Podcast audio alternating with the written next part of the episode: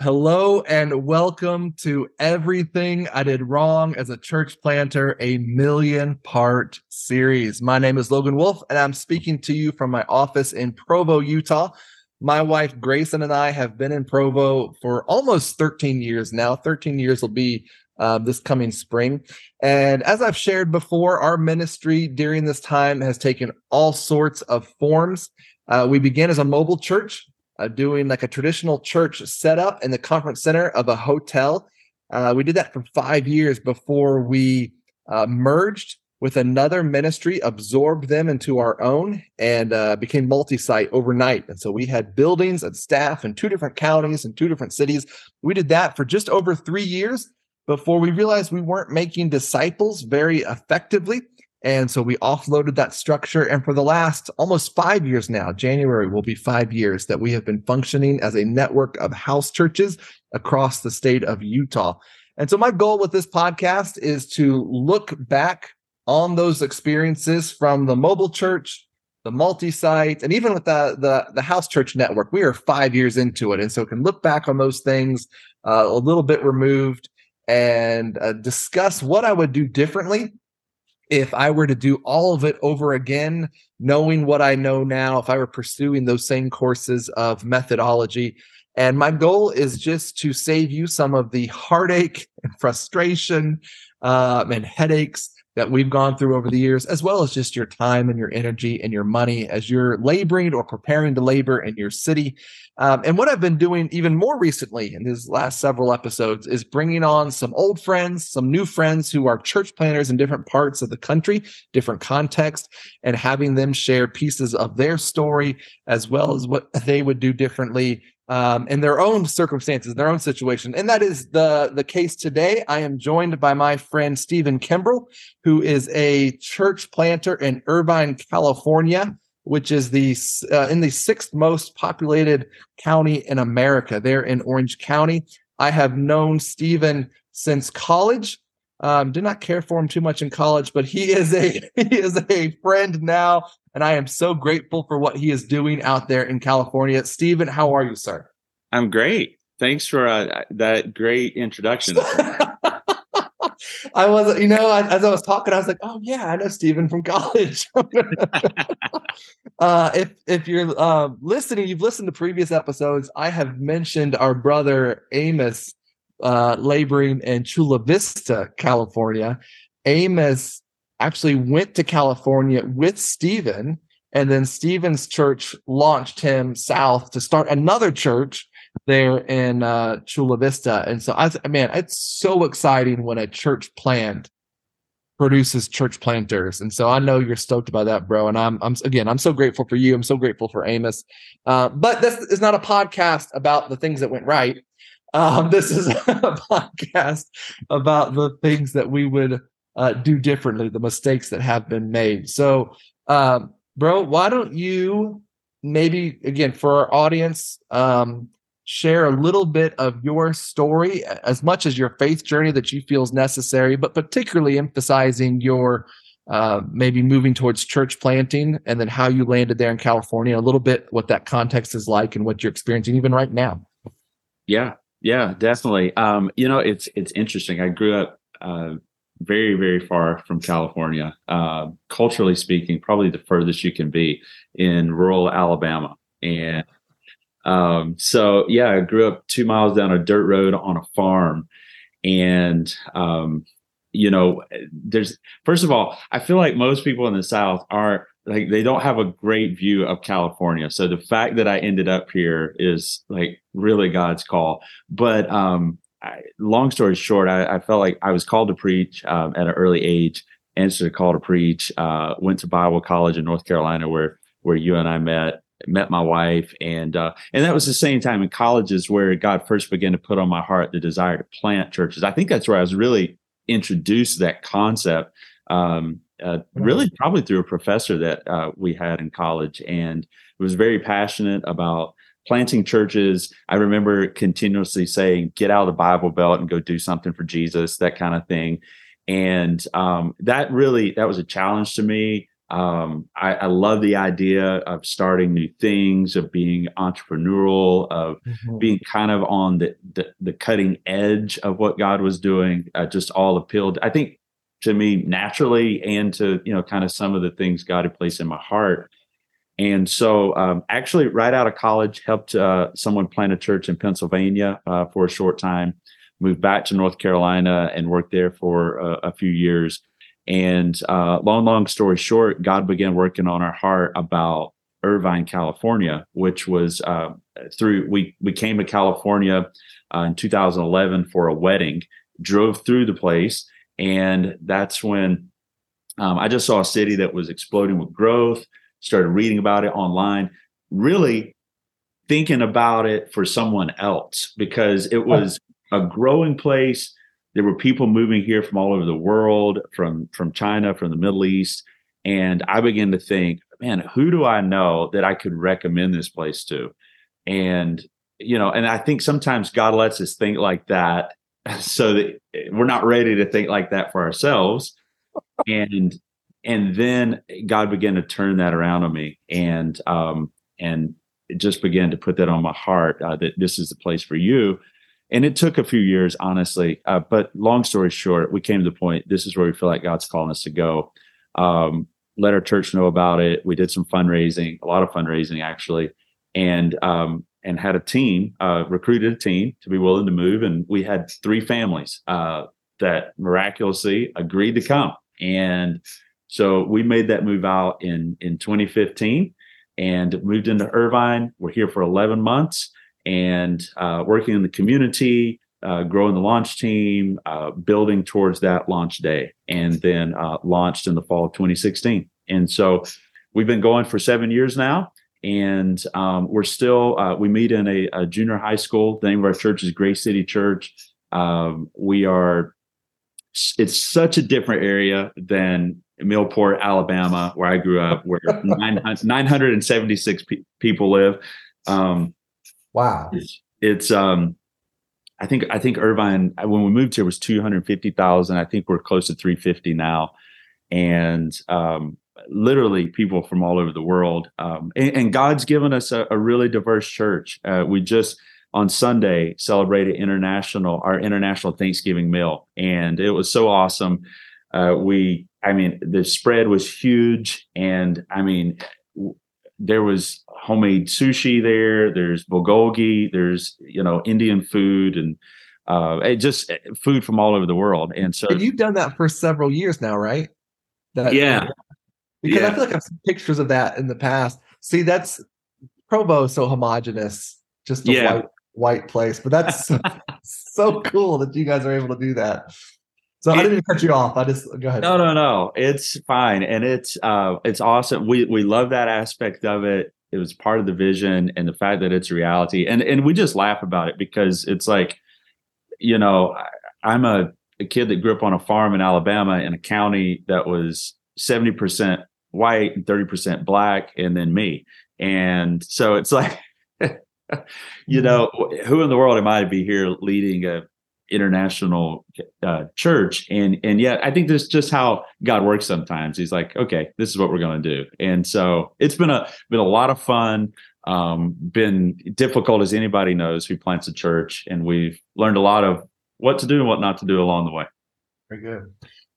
So in that story, the last several guys that we've had on here for this conversation, we've talked about the length of time between moving to the city they feel called to plant a church in and their actual public services.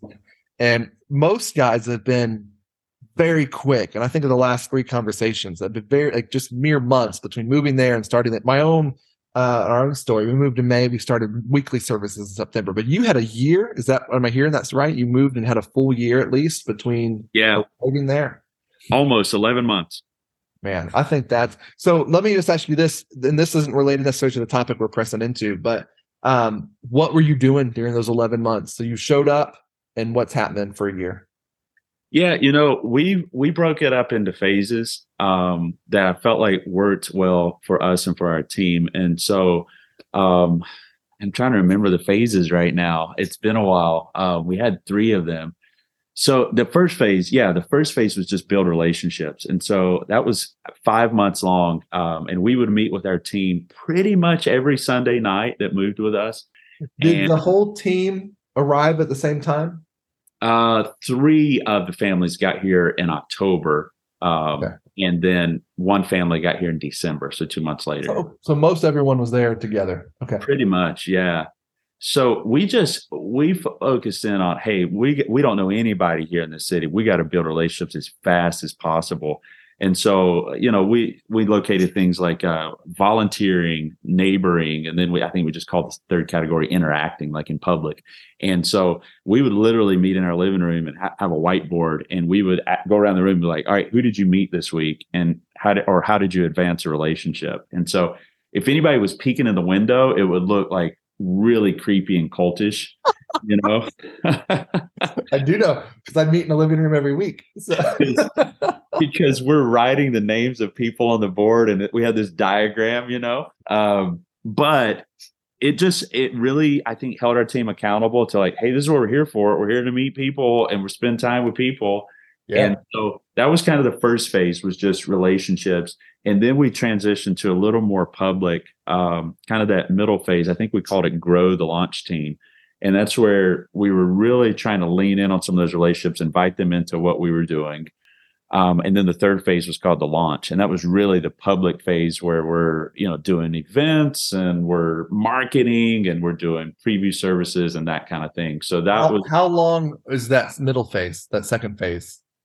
I want to say that was 4 months. And we kind of looked at it as, we said, okay, they're not phases that are ending. It's like layers, right? Well, so, right. Yeah. That makes the most sense. So the launch, where you're actually doing your advertising, showing up at events, preparing for this public service, how long is that? So that'd be 4 months. Okay. Yeah. Right. So, and we did four preview services, and did people show up at your preview services? Yeah, they did. Gosh, you're such a jerk. So, but then again, we're in really different contexts. I know. I was just on, I don't know if you've listened to the podcast, Pastors to Pioneers. It's about guys that have been traditional ministry, but now are pursuing maybe more movement style stuff. I was just interviewed on there today, and we talked about, I shared that story of like, no one came to my preview services. No one. Yeah. And it's just, every time I have to retell that story, it makes me sick to my stomach. Oh, I'm sure you still feel that, right?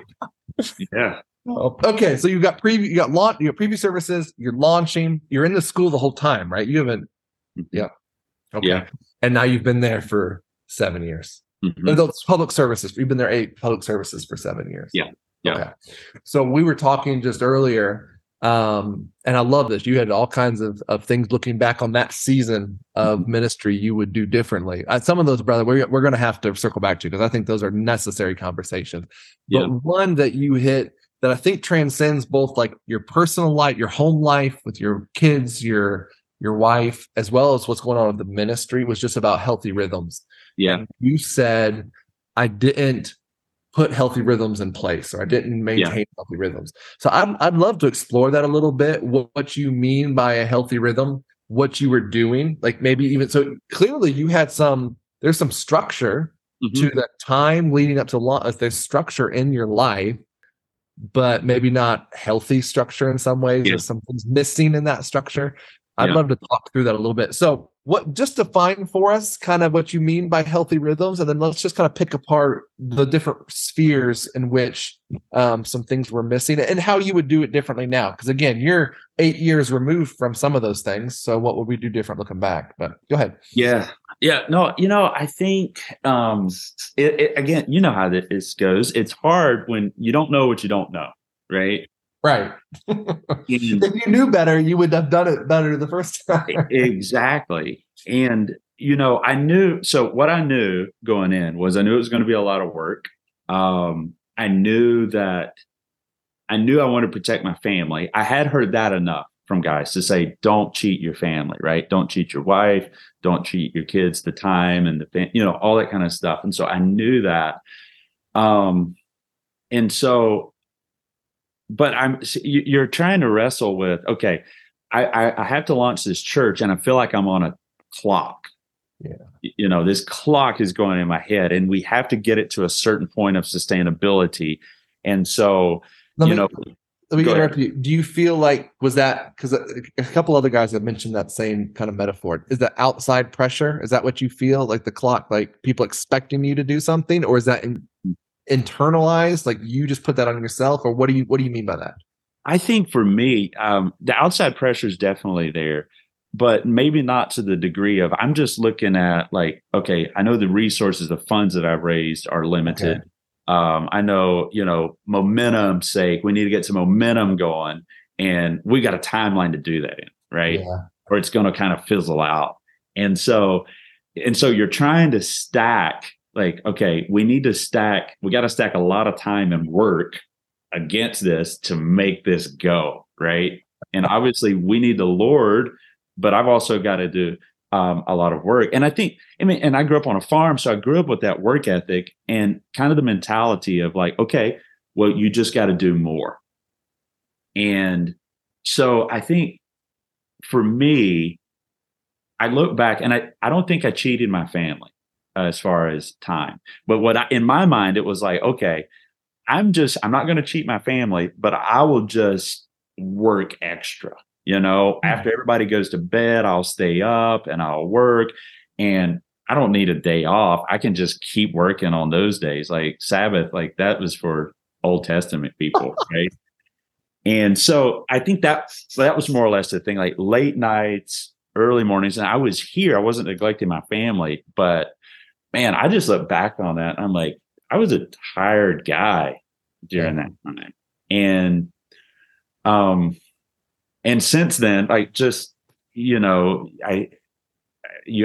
a lot of that. I've done counseling and still do counseling on a regular basis. And one of the things I learned about myself, the counselor's like, I don't think you embrace limits very well. Mm. And I'm like, what is that? Embrace a limit. Like, why would you embrace a limit? You're supposed to break out of limits. Come on, man. So anyway, all of that, just some mentality that I had. I don't even know if I'm explaining that. No, that makes sense, because when you moved, you had your children with you already. Yeah. And I don't think you've said it yet. Forgive me if you have. You have 3 kids, right? Right. Yeah. Now, right? Yeah, 3 kids. Okay. So we moved. Did not have children yet. I've got 2 right now. The audio of this is probably going to be messed up because there's one screaming in the background right now. I don't know if you can hear. And so I feel like I drug my wife into some of that busyness. It sounds like you didn't. Is that? I mean, was Lauren and involved in any of that busyness, that activity, or was that just you running and gunning on your own? I think she was involved to a degree, but I think she was shielded to some of it because she was focused on the kids a lot. So see, and I think that's, and again, I'm talking about unhealthy rhythms. So I know there's things you wish you did differently, but I think that's good that she wasn't like forced to just, because I drugged my wife, Grayson, through a bunch of stuff. Like we were, like we got to show up at this 3-day event and, you got to be there with me and we got to go out here and we got to, and you talk about being tired. You look back on it and man, it just, why? Just like why? Just stirring up activity. And I feel like part of that in my mind was a fear of man. Sure. Like because I did have, you talk about funds, like there are people giving. Mm-hmm. And so no one told me you better get out there and start a church immediately. No one, it was self-imposed, but it was self-imposed because I was afraid of what they thought. Does that make sense? Yeah.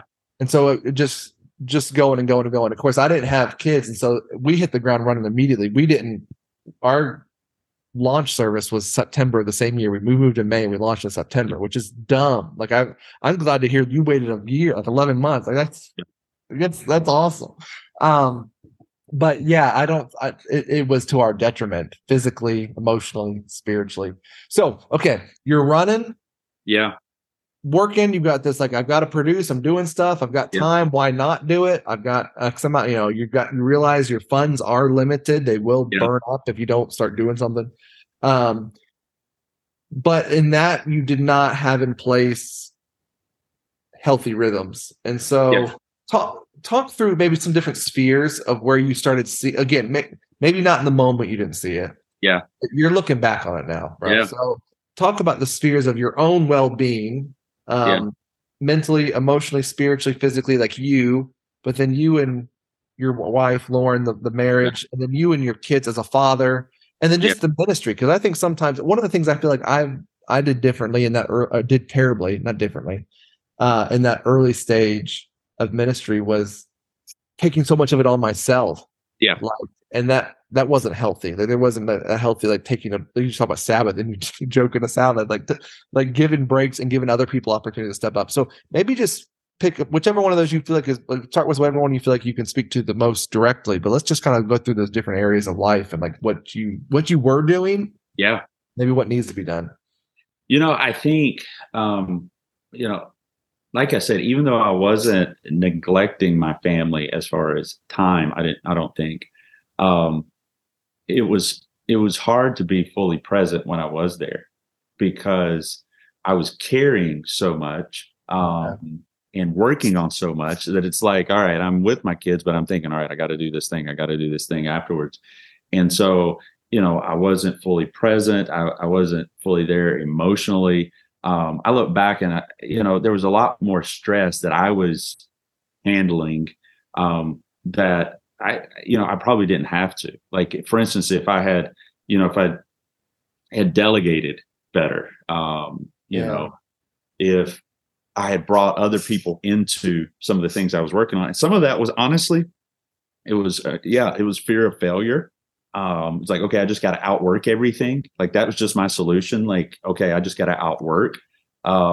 It was fear of, not trusting other people, like letting them fail to a certain degree. I think I was so afraid of failure that I didn't like, all right, I can't trust this person to do this to the level that I need them to do it. So I just got to do it.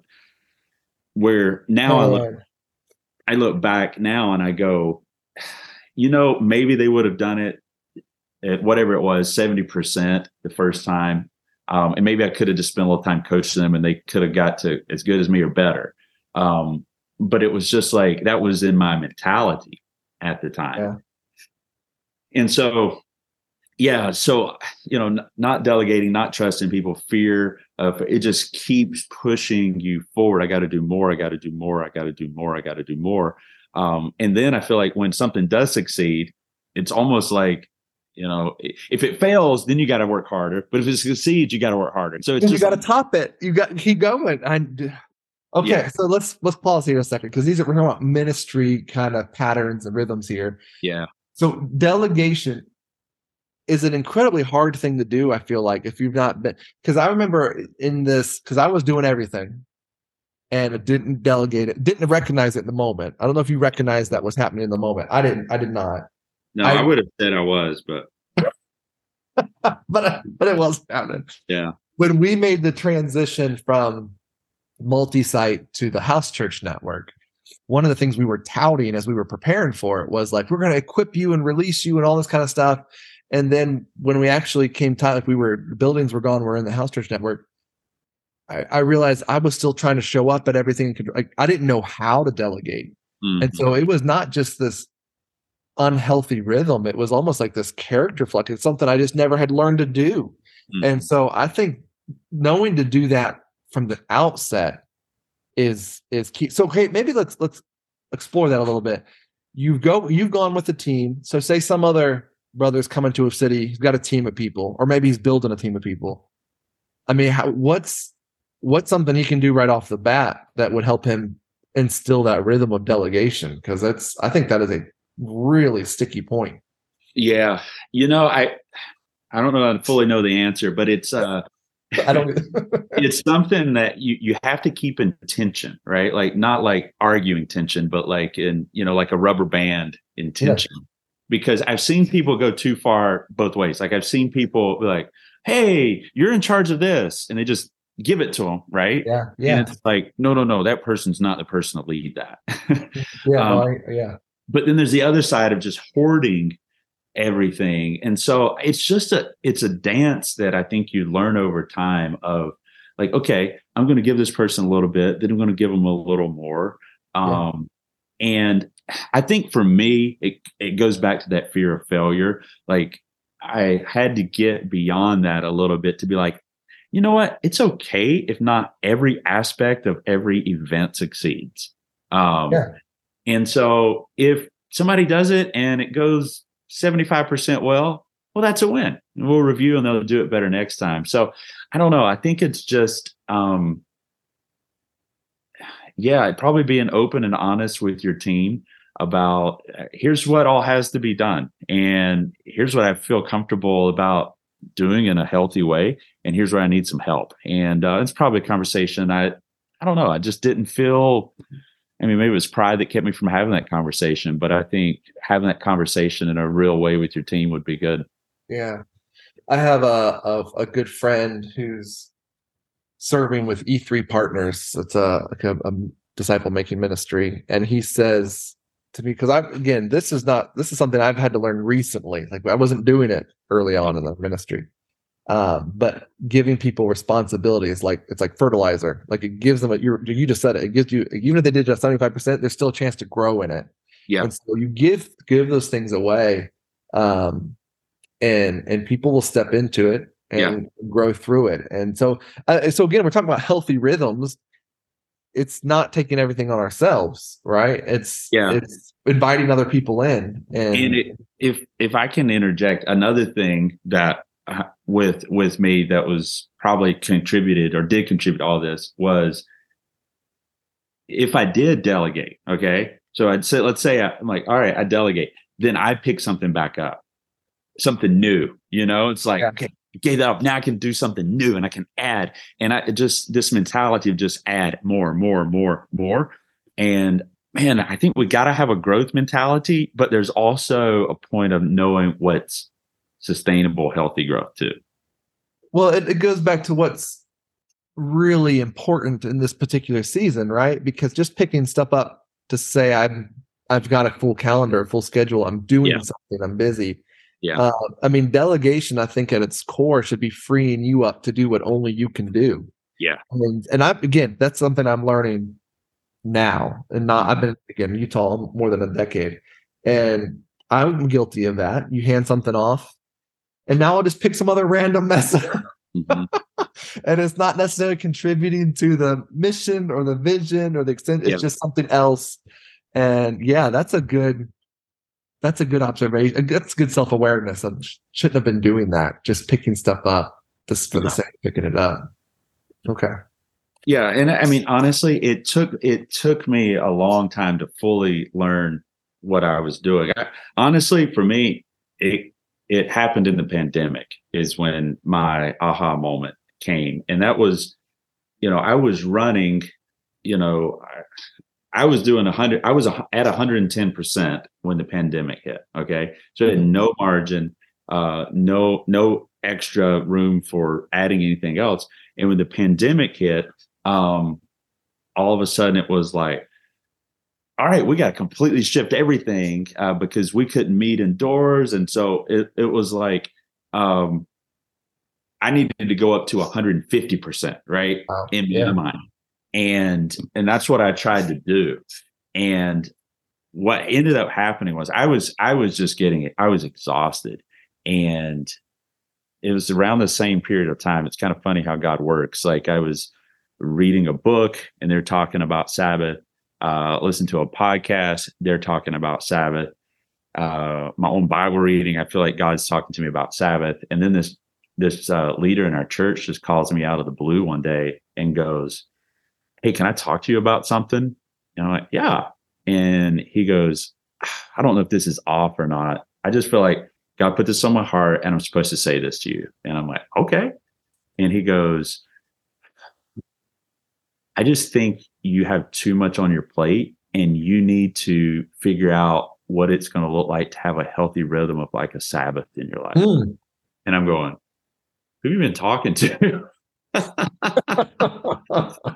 And man, I think back to that moment, like, I almost cried when he said that, because I was tired, I was exhausted, I was feeling that, and the Lord was speaking to me that. And so to have a brother in Christ say, "I think this is what God told me to tell you," Wow. Like, what do you say to that? You can't say, well, you're completely off. Right. So, it's been coming from all these different places already. Yeah. Wow. So you didn't. So what did, I'm assuming, well, maybe that's a bad, maybe I shouldn't. I must say, maybe I shouldn't assume. Did you heed that counsel from that brother, what you're hearing God speak to you from his word, from this book, from this, what happened in that aftermath? You know what? Honestly, I did. I was reading, oh man, what is the book? John Mark Comer's book on, what is it? The, Elimination of Hurry. And so I did. I went home and me and Lauren talked. I'm like, look, and I don't remember how the exact conversation went, but I was like, look, he called me today and this is what I've been reading. And I think we got to start thinking about implementing Sabbath. And so we did. And it took us a while to figure out exactly what that looked like and to, I feel like, get to a point where we were actually practicing it well. But I will say, probably out of anything that happened during the pandemic, that was by far the best thing that happened in our life. It came through a hardship and through God speaking to us. But it's still a rhythm that we carry forward today. And it's so life-giving for us. And I'll say, like, to the guy the church planner who's like, okay, whatever, because that was me. Like, you know, I don't need the whole Sabbath thing where you don't do work for a day or, you know, whatever. I would just say what's happened is, because you just, when you say you're going to do that, then there are just certain things you can't do. Like I don't do as much work as I used to, and because there's a whole day that's missing. But it's amazing. Like, the work has continued because it actually forced me to give some of that work to other people. And they're not burnt out over it. I'm not burnt out over it. And I actually get a day with the Lord and with my wife and with my family, and it's replenishing. And so it's just kind of funny. Like, God kind of knows what he's talking about, right? Well, and I think that's so healthy, because it changes your perspective on the work, right? On the ministry. Because you and I were talking about that just before we started recording. Like, there was times I was just plugging away, just like you just do it. Like, that's what I feel. Again, if you're a church planter, you are probably very driven, very entrepreneurial. Yeah. Anyway, you gotta be. Yeah. But then to have space where you're not doing anything and to see the work continue without you, it can be humbling. It can hurt your ego a little bit, but on the backside, I think it's a very healthy perspective on, like, oh, this isn't about me. This isn't mine. This is Christ's, right? And I remember a vacation a few years ago. First time I didn't take my laptop, didn't check my email, just really, because usually I'm trying to do work while we're at the beach. Oh yeah. Yeah. My wife, I could telecommute. And so, but handed everything off. And then, like, even in my absence, man, there was someone that got saved and baptized, a new group started, all this. And you're like, oh my goodness, they did this without me. Yeah. You know, it's just like, it is an incredible thing. And so it is, I think, both sides of it. It's a healthy leveling up of everybody. And I think that's tremendous. So maybe just for practical suggestions, how does your Sabbath look now? Like, how are you actually rolling that? It's easy to say, I Sabbath, but what does that mean? Yes. So, you know, for me, for us, Fridays work really well for us. You know, Saturdays are busy with kids and, you know, errands and that kind of thing. But for us, Fridays worked really well.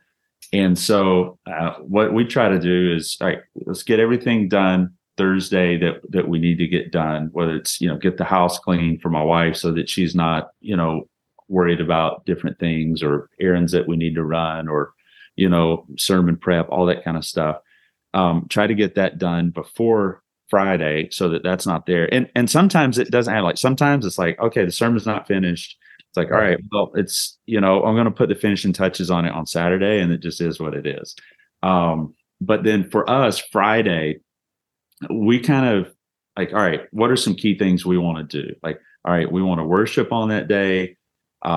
We want to make sure that we're delighting in God on that day. And that means like in his creation and good food. I can't remember who it was I read behind, and they're like, you know what, it's okay to really delight in God and worship him by enjoying, you know, going on a hike. And one of the things for us, like we always try to do something that's restful and relaxing on that day. And we always try to eat something good. And, like, and I'm serious. Like, it almost sounds, I don't know, weird, but there are so many times, more so on that Friday than any other time, where I'm eating something and I'm seriously not joking, but I'm going like, Lord, like, this is amazing. Thank you so much for this thing. Yeah. God, thank you for giving us money to buy this. And thank you for letting us delight in the things that you've made and your creation. And it's just really a time that allows us to stop and go, you know what, God, this is awesome, and you're awesome, and your world keeps spinning without us, and you want us to enjoy this stuff. And so every one of them for us looks different. We just kind of have a rule. We're going to delight in God. We're going to rest. We're not going to feel guilty for not getting anything done. And basically, if we don't want to do it on that day, we're not going to do it. You know, if it feels like work, you know, like my wife sometimes likes to get out in the yard and plant some flowers. And she's like, I'm going to do that until it feels like work, and then I'm done. And so that's what we do. And it's just been a really life-giving day for us. Good deal. So do you, so you've got this Sabbath built in. Yeah. At, gives you break from ministry. It's created the necessity to delegate some things in the ministry. You're unavailable. Yeah. Is there anything? So again, going back to rhythms, just as we're kind of maybe tying this stuff together, is there any other rhythms you've instilled with either Lauren, like your wife, just you and her, or with the kids, or even rhythms like on your church calendar? You're like, hey, we weren't doing this necessarily on the front end, but right now we want to make sure we give space. These are things that we as a church give priority to. Anything like that kind of goes into that cyclical rhythm? You know, I think probably for us, there have been more things that have been taken off because there was too much. And I think that all ties in. The cool thing about it is that I feel like the Sabbath has bled over into other areas of my life, like taking that one day and being like, okay, nope, we're drawing boundaries around this. It's taught us this principle that sometimes you just can't add something else. Sometimes you just can't do something else. You can only do what God's given you the capacity to do in the moment. And so because of that, I think it's helped us with our church calendar go, okay, you know what? We can't do all of these things, but what's the one thing or two things that we should do? And so I think there's been a little bit of a scaling back on things. Not that we're trying to, you know, not go forward in the mission, but I think we're able to probably hone in on things more so that we want to do. And I think our church calendar's healthier. You know, it's true what they say, like your church is going to become who you are. And if you're an exhausted pastor, you're going to lead an exhausted church. And so I feel like we're probably in a better rhythm as far as our calendar as a church. Right on. Maybe again, thinking just practically, what are some things that you feel like may fell off? The things you didn't add, to the calendar, even in recent years, that like things you could not. I'm not saying it's bad. Yeah, it's not. Yeah. But it's like, hey, we're not going to do that.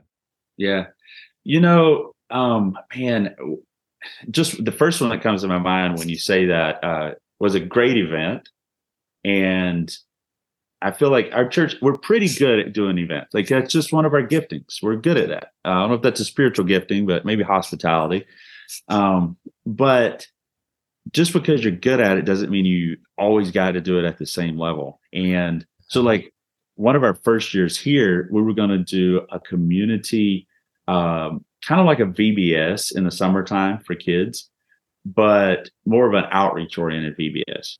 And my mentality has always been like, if you're going to do it, like try to do it big, you know, even if it's the first time, do it big. And so, yeah. And Our very first one, we did a community and it turned out great. It was awesome. We had 120 kids the first night, 150 the next night, and then 200 on the final night. And I mean, it was awesome. There were people from India, from the Middle East. And they came all the way from India to be there with you in California. They moved. So. Wow, man. What an incredible. So, but it was exhausting. Yeah. And honestly, that was one of those things that, it was hard because it ended up so well, but at the same time, we really didn't have the manpower to pull off an event like that at that time. Yeah. And so we did it one more year, and we had some help from another group that was visiting. But after that, it hurt my heart and my soul, but we took that off the calendar because it was killing our team. Yeah. And if I had it to do over, and it hurts to say because I don't want to go low on anything, but it's like I would have just started, like we've done the same thing. Let's do it with 30 or 50 kids and really love on them and their families well, yeah, and grow into it, as opposed to like, let's just send out thousands of invites and blow it up from day one. So anyway, that would just be one example from. No, that makes sense. I was a previous episode, we were talking to that brother in Pennsylvania, Matt, and he talked about programming and doing it like he was a much bigger church. He comes in starting from scratch, him and his family, yeah, and then trying to do it up like it's, like they're running 1,000 people. And I mean, that's exciting. Yeah, like you just said, it's not sustainable. Like it's exhausting, and so it's okay to recognize the season you're in. Yes, this isn't something we're doing right now. Like this is not something we can give time and energy to. It doesn't mean you won't ever pick it up again. No, it's just like this isn't where we're at. And so, again, it's about embracing the limits of what's God put in your hands to do. What's He giving you the ability to do in that season, and going from there. Man, that's a good word. Okay, let's wind this down. So we've talked about healthy rhythms, particularly in ministry. You talked about Sabbath, and you talked about the delegation. You talked about getting that time with your family, your kids.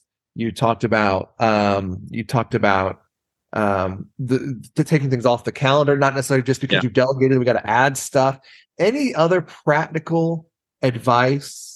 Counsel to someone who's just starting, maybe they're moving to Irvine, you've been there 8 years already, like something you tell them on this topic of rhythms just before we wrap up here. The last thing that comes to mind is just the preaching rhythm. I think making sure you're scheduling preaching breaks for yourself. We both come out of similar backgrounds, in the South and traditional churches where, I think a lot of pastors preached Sunday morning, Sunday night, Wednesday night. And so, our church, we Sunday morning, we have service and then we have small groups during the week. So I was really preaching one time, but still putting a lot of time into those sermons. And when you're preaching back to back to back to back to back, there just comes a point where you're not fresh anymore. For me, it's like, and about 4 times, then I need someone else to speak. So that keeps me fresh. I had an older pastor just a month ago tell me, he's like, yeah, I think probably, honestly, you need to have somebody once a month. And I'm like, okay.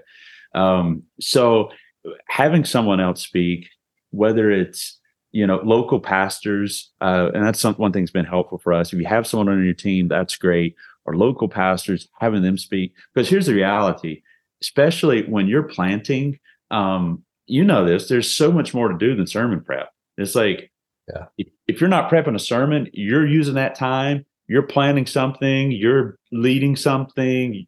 Absolutely. So, I remember when you launched, when we were living, I remember I was in the basement, I called you, or you called me or something, and you said, man, you talked about, well, now I've got to get a sermon ready every week because like all of a sudden there's this new responsibility. And I mean, that may beg the question of, in that early stages, how much time needs to be going to that versus, you know, the delegation, handing it off. It raises people up locally in your body, man, expose them to the broader kingdom if you're inviting others in. But I think that's a great piece of advice. Just don't feel like you've got to run.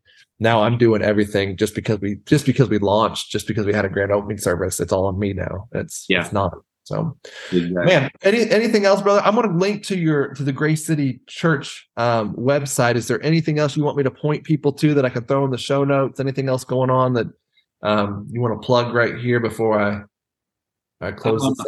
You know, I don't know if you want to share that book by John Mark Comer. If you've not read that, if people have not read that, what's the title? The Ruthless Elimination of Hurry. Yes, I made it. Okay, you said it earlier. I will put that in the show notes. I think that'd be a great resource for someone thinking through this very thing. So it's a good reminder for sure. Good deal. All right. Well, we hope this has been helpful for you. If it has, please subscribe to the podcast. Leave us a rating or review that helps other people find it. I'd also ask that you just share it. You pass it along to. Man, your team, if you're a church planter, if you know a church planter, I mean, give it to them. This is a great conversation starter. And we would just love to be helpful. Again, there's no reason to reinvent the wheel, to go through some of the stuff, the struggles, the questions that even Stephen and I here have talked about today.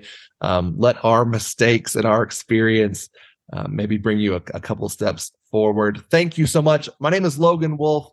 I've been joined today by my friend, Stephen Kimbrell. He's a pastor, a church planter in Irvine, California. And this has been Everything I Did Wrong as a Church Planter, a 1,000,000-part series.